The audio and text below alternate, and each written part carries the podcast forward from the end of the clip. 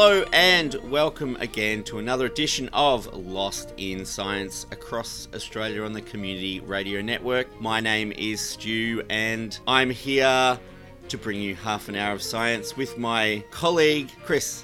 Hey Stu. Uh, Chris, what have you got for us this week?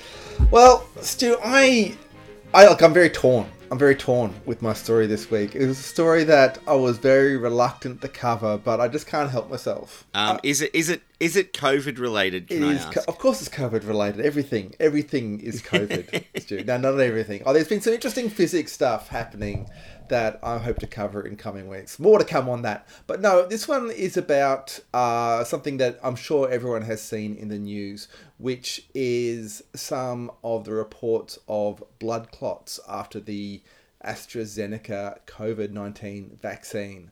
Um, this is something that's been causing a bit of concern, but it's not clear exactly whether it's a real thing or not. Um, so, yeah, look, I thought there's a lot of information going around. Um, a lot of it is very technical. So, I thought I would just explain some of the points and give an idea of where we're at at the moment, but with some major, major, major disclaimers. Um, one, of course, is that this is, as I said, a developing story. There is a lot happening with this. Um, I mean, not dramatically things happening, but there is, you know, the the knowledge about this thing is developing. So um, I've done my best to summarize what's going on as far as I can find, but the situation is changing. The other one, of course, is that this whatever the situation is, and like I said, it's, it's totally not definite there's something going on here, but it's clearly much the vaccine is much much much safer than COVID nineteen, and I really want to stress that um, vaccination is going to be hugely important to get us out of this pandemic. Um, you know, we're seeing a lot going on at the moment. Obviously, there's a lot of concern about the way that the, the vaccine rollout is happening. Um, but there's also now, you know, you've seen the fears of variants popping up around the world. And it really is, it does feel like it's a bit of a race against time to get as much of the population vaccinated as possible to um, to stamp down this this virus uh, before it mutates and gets harder to control. So yeah, vaccination is extremely important, and this story does not change that at all, as far as I can see. Yeah, I've I've been keeping an eye on this story as well. So there's a bit of sensationalism there as well thrown into the mix, and I think it'll be really interesting to hear uh, your thoughts and tease out some of what's actually going on there. My story this week is actually about health and global health as well, but I'm actually looking at um, a, a completely different angle. It is, in fact, the International Year of fruit and vegetables, the the United Nations and the FAO who's behind it. But I, I just thought I would talk about a little bit about um, why science can help with fruit and veg, and why is the United Nations even having an international year of fruit and vegetables. I suspect there's not going to be controversial science in this story. The idea that fruit and vegetables are good for you is not going to be the most controversial science we've ever covered on this this show. No, look, but I, I thought I'd leave the controversy to you this week, Chris. So I went, I, I played it safe, um, and you, you can hit the home run on that one this week. So blood clots and fruit and veg. Stay tuned for those later in the show.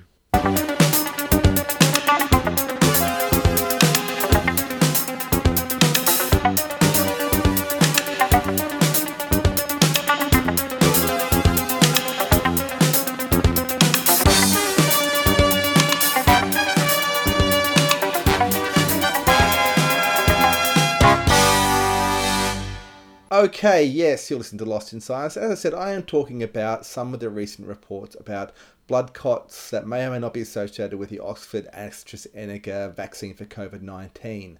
Uh, as I said in the introduction, disclaimers that this story is developing, so situation can change from what you're hearing now, um, and that, uh, spoiler alert, I'm going to conclude that it is still better to have the vaccine than to have COVID 19.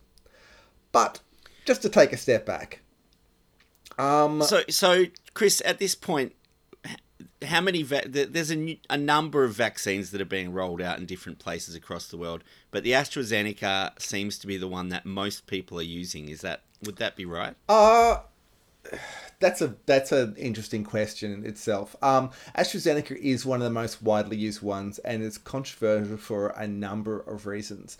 Um, obviously, in Australia, it's the one that uh, the Australian government initially put its its money behind. Um, got deals to manufacture it locally.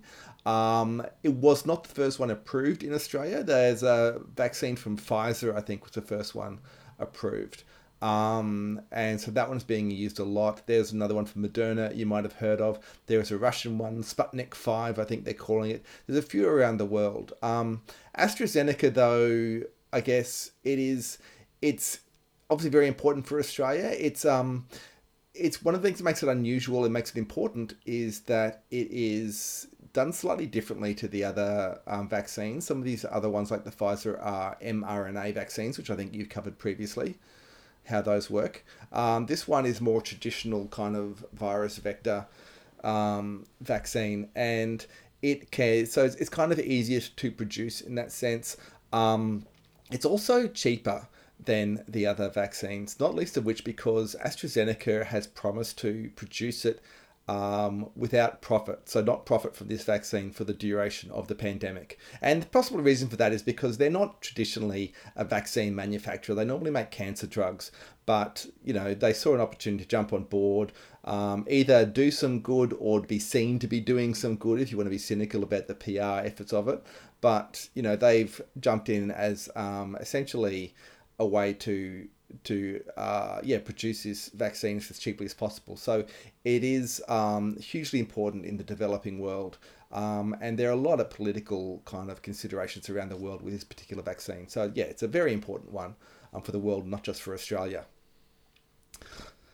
But that all being said, yeah, so there are these reports that started coming out, and um, like I said, I'm going to digress slightly. When I first started hearing them, this was about the time that the New South Wales floods were happening, and there were a few similarities in in what was happening here. So, um, bear with me on this.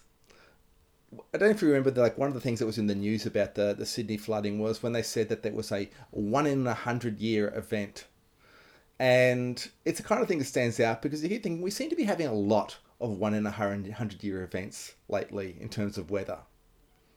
Yeah, we've got you know there's been there's been fires, there's been floods, there's been storms. Yeah. It does seem to be you know this this is this is the time for it apparently yeah well one of these things that can happen here is just simply pure statistics so you've got something is happens every 100 years what that actually means by that is that there's a 1% chance of it happening every year. So over 100 years, you don't have a 100% chance that'll happen. You actually statistically have a 63% chance it'll happen in 100 years. But it also multiplies out. So if you have, for instance, 100 different locations, a very small estimate for the number of locations in Australia. If you have 100 different locations, each with their own weather records, then you have a 63% chance that in a given year you will get a 1 in a 100 year event somewhere. So right. it's kind of no surprise we see a lot of them because there are just so many possibilities to have one in a hundred year events. So each one itself is unlikely, but you're going to get them happening all the time. So it's kind of it's kind of a statistical anomaly because we're looking at a huge number of places yeah. and a huge number of possible events. Totally, totally. Uh, yeah. But there's, yeah, there's some other complications here, of course. I mean, one is that we have limited data on which to base this on. I mean, we have barely 100 years of data, so how can we say something is a one in 100 year event? And then, of course, there is the elephant in the room of climate change because we do expect there to be an increase in the frequency of high rainfall events. So there are there is possibly an underlying cause that is making these things more frequent. It's just hard to sometimes to to peel off the statistics from the underlying mechanisms that's going on. And this is what we're seeing with these um, this vaccine complications. So when these blood clots were first reported from this vaccine, this is the Oxford AstraZeneca vaccine, otherwise known as ChAdOx1-S. Um, catchy. Catchy.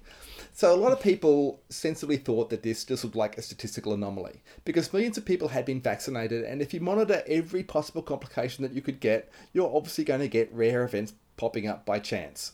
So it's very hard then to extract what is the true cause and effect. Because, you know, some of these clots had seen before in the clinical trials for this vaccine.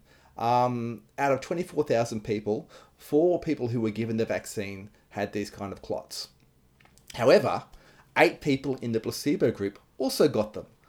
So that's the kind of thing that you look at that and you go, well, that just seems to be pure chance. You can't say there that the vaccine caused that. Yeah, I mean that's that's a, a really good demonstration of why you have a control group. Yeah. So that was that was kind of a starting point a few weeks ago. It started it looked like coincidence, but then people dug a bit deeper because most of the clots weren't just the typical kind of more common deep vein thrombosis or pulmonary embolisms, which are very serious conditions. Let's be honest, but they are relatively common. But they said there was a much rarer condition called cerebral venous sinus thrombosis. Sounds awful. Uh, it is. It look. It, can, it is pretty awful. Um, it. I don't expect people to know what that means, so I might have to explain that. Um, the cerebral venous sinuses are channels, kind of within the brain. They're sort of formed out of the lining of the brain, um, and the veins from the brain, the brain veins, empty into these channels called sinuses. So they're not technically veins themselves. They're just this kind of repositories where the veins empty into. But then they themselves drain into the jugular vein and return the blood to the, the main um, circulatory system of the body. So, so pretty important though. They're pretty important. They're basically so they're they're not supplying blood to the brain. They're removing blood and cerebral spinal fluid and other kind of waste products from the brain. Brain. Uh, thrombosis in that name is just uh, another fancy word for clot. So, cerebral venous sinus thrombosis is when a clot blocks the venous sinuses, and what it does, it causes fluid to build up, which then leads to headaches, uh, could often cause seizures, and sometimes you get stroke symptoms as other stroke symptoms as well. So, it's a pretty weird condition pretty pretty rare. You get around a few per million every year. So again, with the number of people vaccinated, it was very hard to separate it from the noise. But the condition got a bit weirder because many of the patients who had this condition also had something called thrombocytopenia. Again, I don't expect you to know what that is, but thrombocytopenia is a shortage of platelets.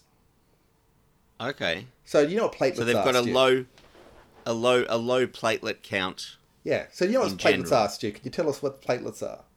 Well, platelets are the uh, the the substance in the blood which um, if you cut yourself, will cause a scab to form, um, and obviously also the basis of forming clots. Is that yeah. right? Yeah. So they clump yeah. to form clots. So normally, yep. if you have more platelets, the more likely you are to, to clot. So having a lot of clots with low platelets is rather odd. Um, but this had been seen, something similar had been seen before. There's a blood thinning drug called heparin, um, and what it does, it binds to certain platelets, proteins in the platelets, and sometimes people's immune system can respond to that kind of combination of the heparin with the protein, and it produces antibodies in response, which can then lead to clotting. So okay. you can that was that had been seen before was a condition where you can get clotting with low platelet counts. Um, and some of the patients that had these um, these weird blood clots, they examined them, and some of them had those same antibodies, even though they hadn't been taking heparin. So yeah, it's it's kind of a kind of a clue to what could be going on because it gives you a mechanism that could be going on there. The scientist identified it, calls it vaccine-induced prothrombotic immune thrombocytopenia. Uh, research, of course, is still ongoing because we've got only small numbers on this. Uh, we have limited data. A lot more research needs to be done.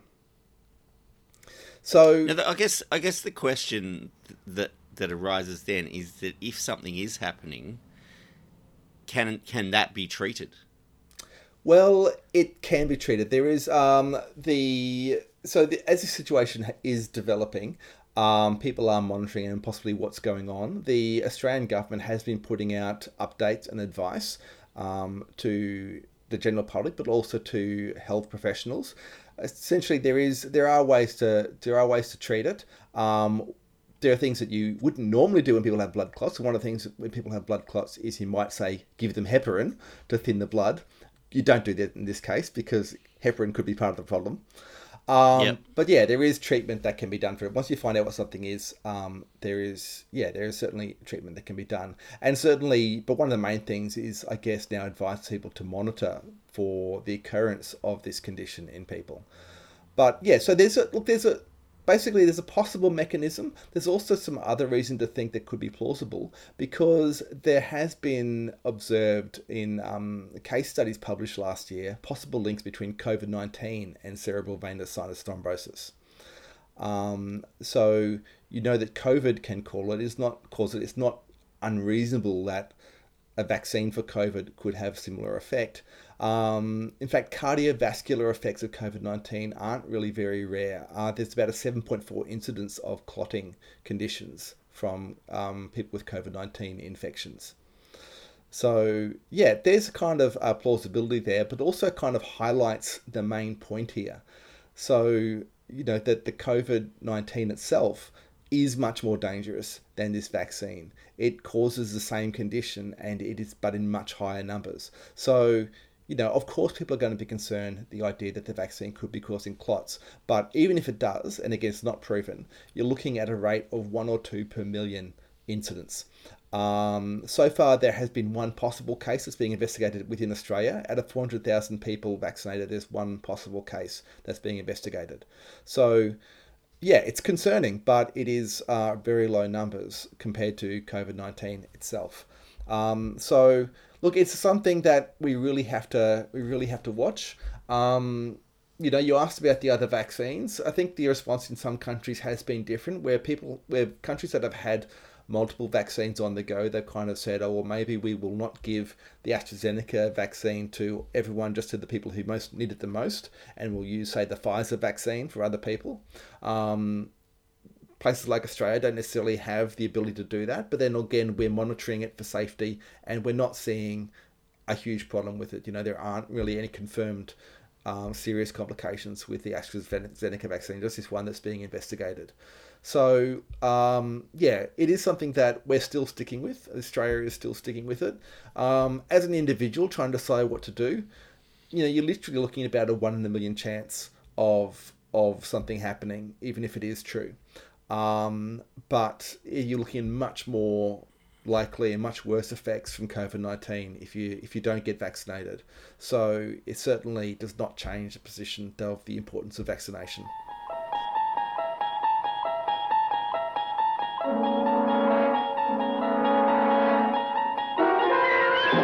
You're traveling through another dimension. A dimension not only of sight and sound, but of mind a journey into a wondrous land whose boundaries are that of imagination. That's the signpost up ahead. Your next stop. Lost in Science.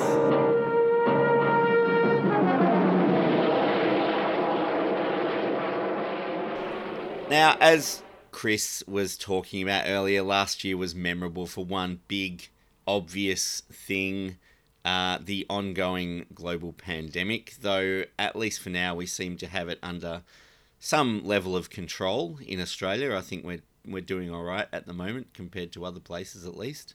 Um, but obviously, the news was full of stories about medical science in particular and research into how the coronavirus spreads and the race for a vaccine, which was successful on multiple fronts in that uh, endeavour. But other parts of science probably took a bit of a back seat, even though, uh, and even though we did mention on the show a few times, um, the International Year of Plant Health probably kind of slipped by without much attention.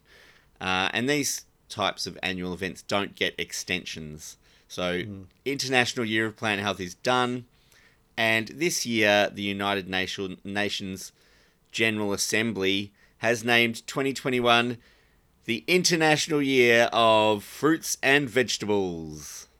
Among, so they don't get a year each. It's fruits and vegetables together. Yeah, and they've lumped in fruits and vegetables together. Nuts don't even get a look in here. It's just, oh. yeah, you know, it's. Um, but there's there's Legumes? other things. Uh, it's it's. I think if they're fresh, they're counted as vegetables. If they're dried, okay. they're probably uh, a commodity of a different type. Um, but this is this is really quite a good follow on from the International Year of Plant Health uh, though, as obviously fruit and vegetables are parts of plants and they rely on our ability to grow healthy plants to have a regular supply of fruit and vegetables. And the driver behind the idea is the the FAO, which is the Food and Agriculture Organization of the United Nations, and uh, the year itself falls into a larger program, which is the United Nations Decade of Action on Nutrition, which is currently running and will run until 2025. So it's all these interlocking concepts which are trying to solve the problem of people having enough food and people eating properly. Um, now, in agricultural terms, fruit and vegetables make up only a tiny fraction of food production. Um, that's in Australia and in general around the world. So in Australia, out of 427 million hectares used for agricultural production, only 440,000 hectares are used for growing horticultural products, which is fruit wow. and veg. Is this because like a lot of the land for agriculture is just large cattle plantations in perhaps in more arid areas of Australia? Uh, 100%. If you look at a map of Australia and and and what kind of agriculture is being uh, being practiced, a lot of it is just huge tracts of land with cattle grazing on on whatever vegetation is there. So something you... Some, something like three quarters of the of the agricultural land, which is classified as agricultural, is actually just grazing land. And uh, with your calculation, are you also counting uh, things like wheat and sugarcane and those sort of crops? No, because we, we classify them as well. They're they're really agricultural commodities, so they they fall into a into a different category. Wheat is, for example, dryland agriculture cropping, which is a different category, which is quite a you know it's a big contributor to um, to um, uh, the actual output of of agricultural products. It's about eight percent of the value of Australian agriculture is wheat by itself. Wow. Um, so we're not counting we're not counting wheat, we're not counting sheep, we're not counting cattle, we're not counting sugarcane, we're not counting macadamia nut plantations. No. Basically, yeah actually macadamias would come into it because they are the fruit and nuts get lumped in together as far okay. as the agricultural stats, but um, as far as the FAO, obviously they're they're a different enough thing. Um, but yeah, so about one, uh, sorry, about zero point one percent of land used for horticulture out of all of the agricultural land, but combined fruit and veg and nuts make up about a fifth of the value of agriculture in Australia. So it's a much higher value mm. cropping system. The downside, or part of the reason that it's so high value, is that it has a lot more inputs. Um, you know, if, if you if you're growing wheat, you basically plough the field, you plant your wheat, the wheat grows, you harvest the wheat, you sell the wheat. There's a bit more to it than that. But with with fruit and veg, there's a lot of different phases of production. There's mm. harvesting, which is lo- largely done by hand in a lot of these cases. Um, even in you know fully industrialized developed countries, a lot of fruit picking is still done by hand. So it is a more expensive uh, product, partly because of the amount of labor involved. Um, but around the world, the reason that the FAO is looking into this around the world, malnourishment has been falling since the early twentieth, uh, since the early twenty first century. Um, although apparently numbers are beginning to creep up again, but it's estimated about 690 million people in the world have less food than they require in order to stay healthy. Now, most of the food that they're talking about here the basic nutrition comes from staple crops like wheat and rice and corn, things like potatoes, which again are classified as an agricultural product rather than a horticultural product because of the scale at which they're grown. Um, they fall under the banner of agriculture, but these are often things that are easy to store with minimal processing and easy to transport from place to place. So we can actually move those things into areas where food is scarce and supply malnourished people with their basic macronutrients, which is your carbohydrates and your proteins, which is what the majority of the food we need is made up of. But as the saying goes, we can't live on bread alone, and fruit and vegetables are an important part of the diet, not only because they provide some variation, but also because we need micronutrients and we need vitamins, and there's other things we need to get out of food than just our carbs and our proteins. So the problem with fruit and vegetable supplies are that unlike grains, they don't store very well and they don't transport very well. They get damaged by transport and handling. Um, and about 70% of food grown in Australia is exported. But most of the fruit and vegetables grown in Australia are eaten by Australians. It just doesn't go anywhere mm. unless it's been processed in some way. You know, turned into wine, for example, or put in a can and sold as a different kind of product. But the fresh fruit and veg just doesn't go anywhere because A, it doesn't transport very well, and B, Australia's really far away from everywhere else. Um, yeah. yeah. and if you try and ship it like across the world, then it could get stuck in the Suez Canal or well, something like that. That that would be that would be your worst nightmare, wouldn't it? Um, so because of these problems with transport and storage, about half the fruit and vegetables grown in the world never make it to customers, which is one of the things the FAO is trying to change. So, rather than growing more of these fruit and vegetable products, we could find ways of delivering the food in a better way because basically, if food gets wasted, it's already been paid for it. So, it costs just as much to produce say, a kilo of tomatoes that ends up on the ground and not get eaten as it does to produce a kilo of tomatoes that someone actually takes home and eats. Um, and, and that's one of the big problems with these fresh uh, products. Now, this is obviously an area where science and engineering can help. So, for example, plant breeders could breed new varieties of fruit and vegetables that have better transport capability or they have a longer shelf life or they harvest because, over a longer period. Because who doesn't love a hard tomato? Well, I mean, this is one of the things, one of the successes of plant breeding in the sort of mid 20th century was breeding these super hard tomatoes that didn't get squashed in transport. And then, you know, after 20 years of getting sick of them, they sort of realized that nobody wanted to eat a super hard tomato just because it wasn't squashed didn't mean it didn't taste terrible. So there, there are issues with that, but I think sort of look, looking at things like you know even at the plant end, the growing end, um, you know if you've got if you've got a a crop that produces all of its fruit all at once, obviously that's a much harder crop to deal with than if you've got something that produces fruit over a long period over the year, for example. So there's those sorts of things that plant breeders could definitely um, look into. Um, and obviously, you know, you've got engineers, they could design better systems for harvesting and transport that damage the produce less than the current methods. I mean, a lot of picking involves pulling things off a plant and throwing them into a big wooden box, which obviously is not a great way to avoid damage to to the fruit and veg. So that could result in less waste during the production cycles as well.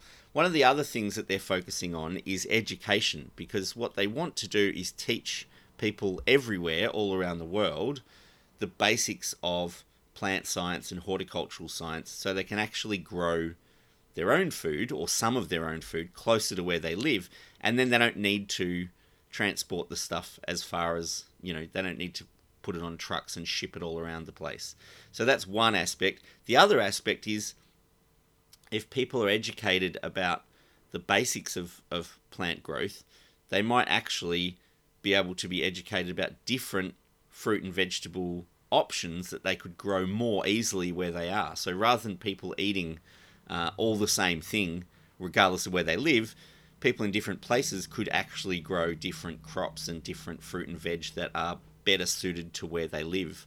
And that might be a way to improve their intake of fruit and vegetables if they start mm. eating different things. And obviously, that that sort of cultural level change is a lot harder to to bring about without. Um, you know, people people have all sorts of reasons for eating what they eat, and not all of them are uh, are logical or, uh, or you know um, based on um, logical thinking, I suppose. Mm. Um, now, I guess if you are wondering about the difference between a fruit and a vegetable, and I'm sure some people you know, uh, are sort of going, well, what's the difference between a fruit and a vegetable? Now, the science of botany says one thing, uh, the kitchen staff will say something completely different on this point. So, in botanical terms, so the scientific thinking is that a fruit is any part of a plant that contains a seed. So, yes, a tomato is a fruit. A pumpkin is a fruit. A cucumber is a fruit. A fruit. An eggplant is a fruit. A zucchini is a fruit. But in cu- in culinary terms, it tends to be something sweet that can usually be eaten without cooking.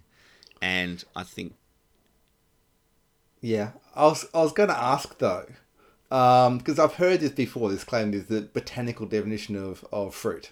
yeah. What is the botanical definition of vegetable? So a vegetable is basically when you eat any part of the plant that isn't the fruit. Ah, So, you know, if you think about it, you eat the leaves of a lettuce or you eat the stem of a broccoli or uh, but you know, but by that definition, rhubarb is a vegetable. I, I would always go with what the kitchen staff say than what the scientists say on if if I'm if I'm ordering food. As the saying goes, uh, knowledge is knowing a tomato is a fruit. Wisdom is knowing not to put it in a fruit salad.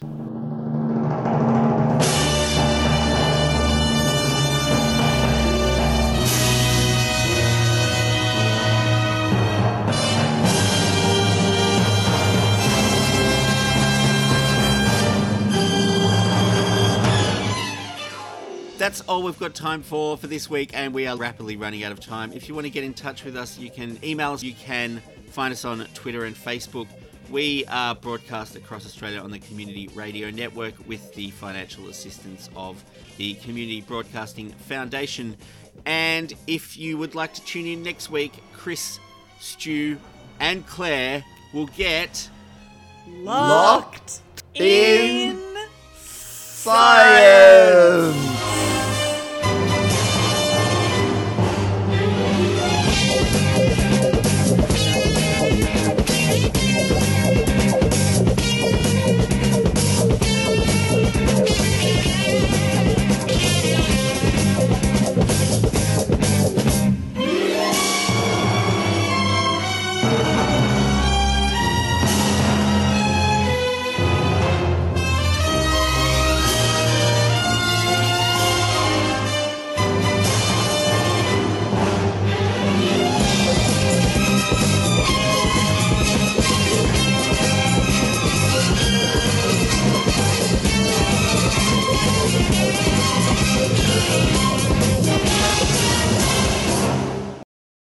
for listening to a 3CR podcast. 3CR is an independent community radio station based in Melbourne, Australia. We need your financial support to keep going. Go to www.3cr.org.au for more information and to donate online.